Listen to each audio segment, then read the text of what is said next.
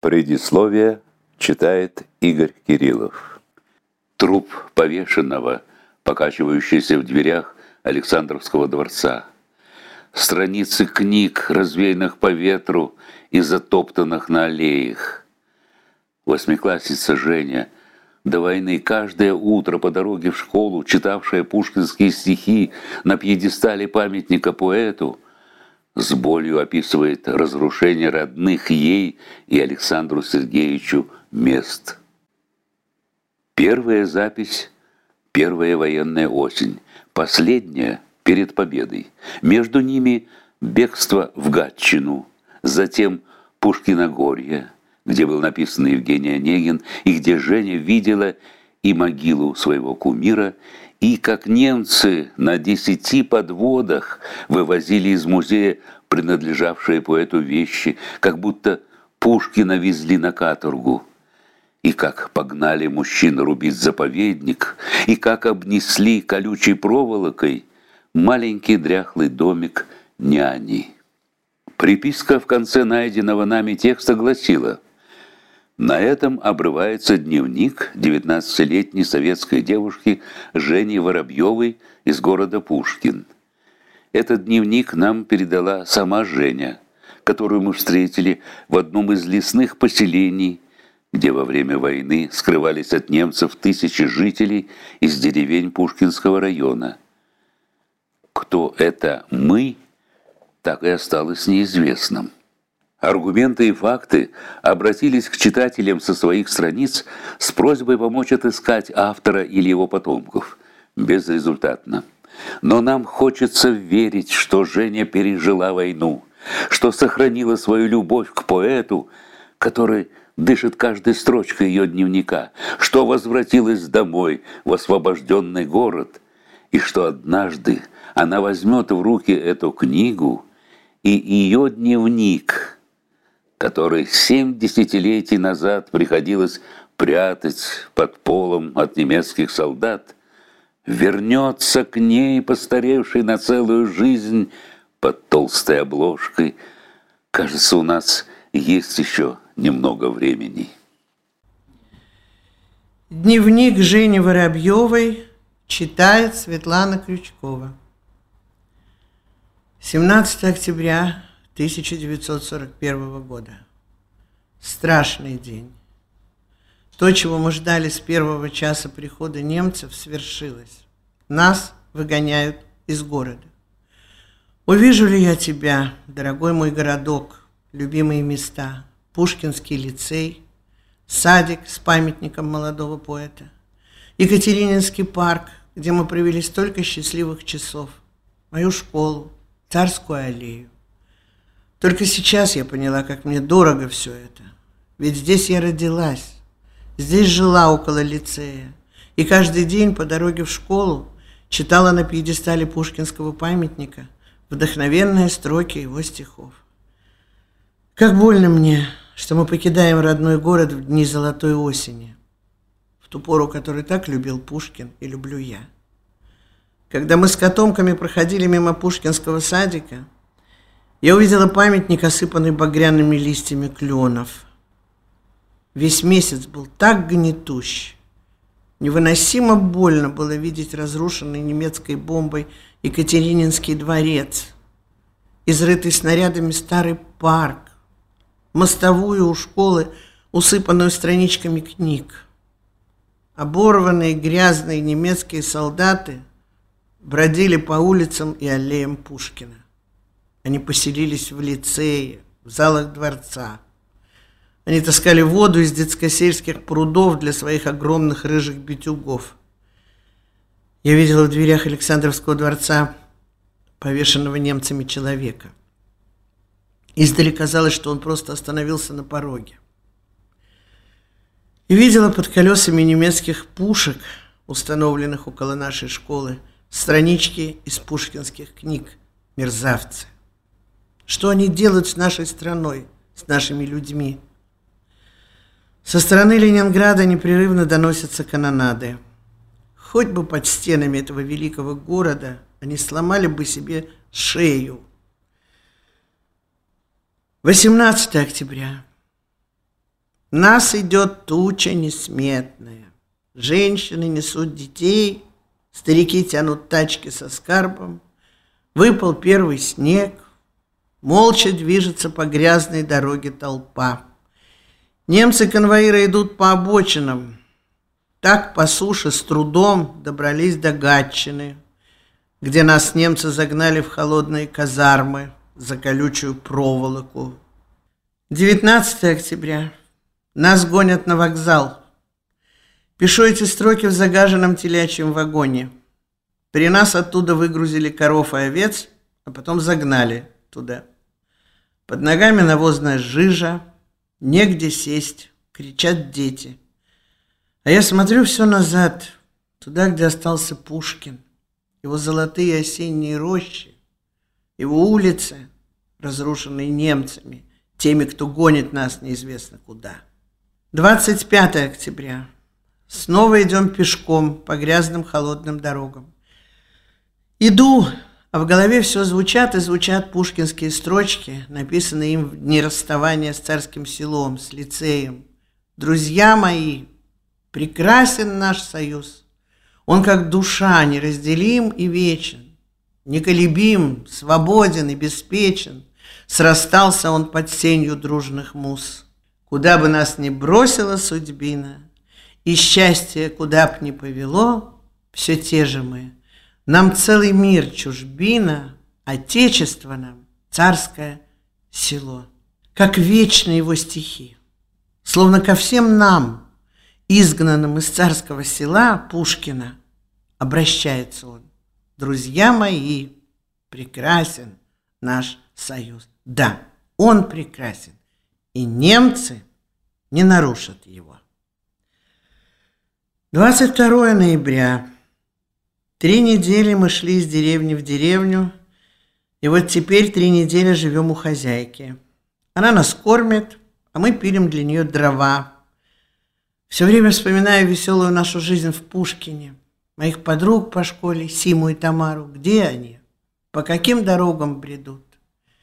Сегодня узнала, что немцы будут давать хлеба только по 100 грамм. 15 января 1942 года. Живем как нищие. Иногда вспоминаю школу и не верится, что все это было. Самое для меня тяжелое – то, что я начинаю забывать любимые мои стихи. Как-то на днях захотелось вдруг вспомнить строки, выбитые на пьедестале памятника Пушкина у лицея, и не могла ни одного слова. 10 марта. Бредем из деревни в деревню. Все, что можно было, променяли на хлеб.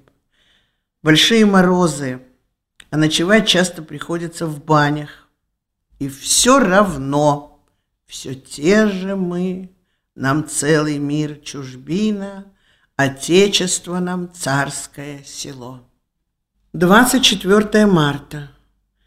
Я хочу запомнить навсегда, на всю жизнь этот день. Еще ни разу за все время, что вокруг немца, не чувствовала я себя так легко и радостно. Я снова с Пушкиным. Вот куда бросила нас судьбина. Мы в Пушкинских горах. Только подумать. Если бы я знала, что мы придем сюда, мне было бы легче. Ведь и Пушкин из царского села попал сюда, в Михайловское. Здесь он проводил свое изгнание. Здесь он писал Евгений Онегин. Здесь все дышит им. И я снова чувствую себя легко. Отвлеченный, свободный, словно кошмар немецкого нашествия кончился. Здесь его могила. Но я об этом не думаю. Невозможно себе представить, что существует на свете могила Пушкина. 25 марта. Нам не разрешили жить в Пушкинских горах. Когда мама вернулась из комендатуры и сказала мне об этом, мне стало страшно. Неужели же снова надо брести по дорогам из деревни в деревню? Но вечером мама снова пошла к немецкому коменданту и вернулась радостная – нам разрешено поселиться в деревне Петровская. Это рядом с Михайловским, рядом с Пушкиным. 27 марта. Сейчас я ходила к озеру со странным названием Кучание. На том берегу можно разглядеть дом Пушкина. Белый, просторный, светлый. И слева, невдалеке от него, маленький дряхлый домик няни. На берегу немцы поставили колючую проволоку. 15 апреля. Наконец удалось побывать в Пушкинских горах. Пришла на могилу. Белый мраморный обелиск на холме. Удивительно, как этот белый прозрачный цвет связан с Пушкиным. Белый лицей, белый дом на берегу озера, белый мрамор на его могиле. Было тихо, пусто, но потом пришли немцы. Я слышала, как они грохотали сапогами в церкви Святогорского монастыря, как они что-то насвистывали. Во дворе монастыря они устроили конюшню. Я поняла, что до тех пор, пока немцы на нашей земле, в Пушкинских горах, в Пушкине, под Ленинградом, не может быть счастья и радости. 7 мая. Не пишу дневник. Опасно. На днях немцы с переводчиками делали обыск в домах. Они нашли дневник у Тани. Кричали, изорвали тетрадь и грозились арестовать Таню. Я долго колебалась, не уничтожить ли мои записи. Ведь там такое, что не снести мне головы, если немцы увидят. Но рука не поднялась. Прячу тетрадку под пол. 6 июня. В день рождения Пушкина был праздник в Михайловском. Его устроили немецкие халуи из Пскова. Хотелось бы все забыть, но не могу. Мерзавцы. Они хотят прикрыться именем Пушкина. Они хотят сделать вид, что Пушкин с ними. Какой-то хлюст в очках рассказывал о Пушкине в музее, но я его не слушала. Смотрела на опустевшие комнаты. Чувствуется, что отсюда много вывезено немцами. Нет, здесь ничего не осталось от любимого моего поэта. Я чуть не разрыдалась и выбежала в парк. Прижалась лбом к окошку домика няни – и сделала вид, что внимательно разглядываю маленькую светелку, где когда-то старушка рассказывала молодому Пушкину русские народные сказки. 20 сентября. Я теперь вытаскиваю дневник только для самых важных записей. Вчера мужчин нашей деревни немцы гоняли рубить Пушкинский заповедник. 7 апреля 1943 года. Немцы угоняют молодежь в Германию. Стараюсь не думать, что и меня ждет эта страшная судьба. Особенно ужасно думать об этом после того, как я прочла пришедшее вчера письмо от Оли Климович. Оно написано так мелко, что цензоры, наверное, его не прочли и пропустили. Вот что пишет Оля своей матери. «Здравствуй, дорогая мамочка. Шлю тебе сердечный привет из далекой Германии. Живем в бараках комнате 24 девушки. Кормят так. 300 грамм хлеба, 20 грамм маргарина, немножко жидкого супа и несколько картошек. Мамочка, сколько вспоминаю Петровское, где я могла есть вдоволь картошку с квасом. Приходится очень много работать. Встаю в 5 утра и работаю до 7 вечера. Ты меня, наверное, не узнаешь. Хожу в брюках, в куртке и деревянных колодках. Шила себе костюм из одеяла – Живем за забором, на работу водят строем с полицией. О, родная, как хочется все сказать. Но немцы для нас, русских, все воспрещают. Нам даже нельзя ни с кем разговаривать. Мне очень скучно без тебя. Но я рада, что не вижу тебя здесь, в этой тюрьме. Когда увижу тебя? Когда поцелую твои глаза, которые пролили столько слез обо мне? Бедная Оля, Немного тебе осталось писать всю правду. О них ты пишешь, ничего не боясь. Все твои письма приходят исчерченные черными полосами. Только вот одно уцелело. 9 августа. Не писала всю весну и почти все лето. Немцы все злее, все угрюмее на нас смотрят. А я все слушаю, из-за озера доносится стук топоров. Они продолжают вырубать Пушкинский заповедник роют окопы в Михайловском. Приют трудов и вдохновения Пушкина немцы превращают в свой опорный пункт. 10 января 1944 года. Не могу прийти в себя. Все это время я не ходила ни в Пушкинские горы, ни в Михайловское, чтобы ничего не видеть. Но вчера немцы погнали всех девушек туда рыть окопы. И я видела, как немцы везли вещи из музея Пушкина. Везли на десяти подводах под охраной солдат. Я успела разглядеть старинные кресла, диваны, книги. У меня было такое чувство, что немцы Пушкина везут в Германию на каторгу, туда, где Оля. 15 января. Ну, теперь ждать недолго. Сегодня немцы сожгли нашу Петровскую. Сколько лет стояла эта деревенька? Ведь она еще прадеду Пушкина принадлежала. И вот нет ее. Пепелище. Горят соседние деревни. Это верный признак, что немцы бегут, что наши близко. Мы перебрались жить в песочке. Здесь немцы тоже не оставили ни одного дома. Трудно было рыть землянки, но я не чувствовала усталости. Я думала об одном. Неужели они посмеют поднять руки на Михайловское? Неужели они и там сожгут все? Неужели они в своей бешеной злобе осквернят могилу Пушкина? 2 марта. Да здравствует солнце! Да скроется тьма! Да здравствует моя Родина! Моя армия! Да здравствует свобода! Нет больше немцев! Дорогие герои! Освободите Пушкина!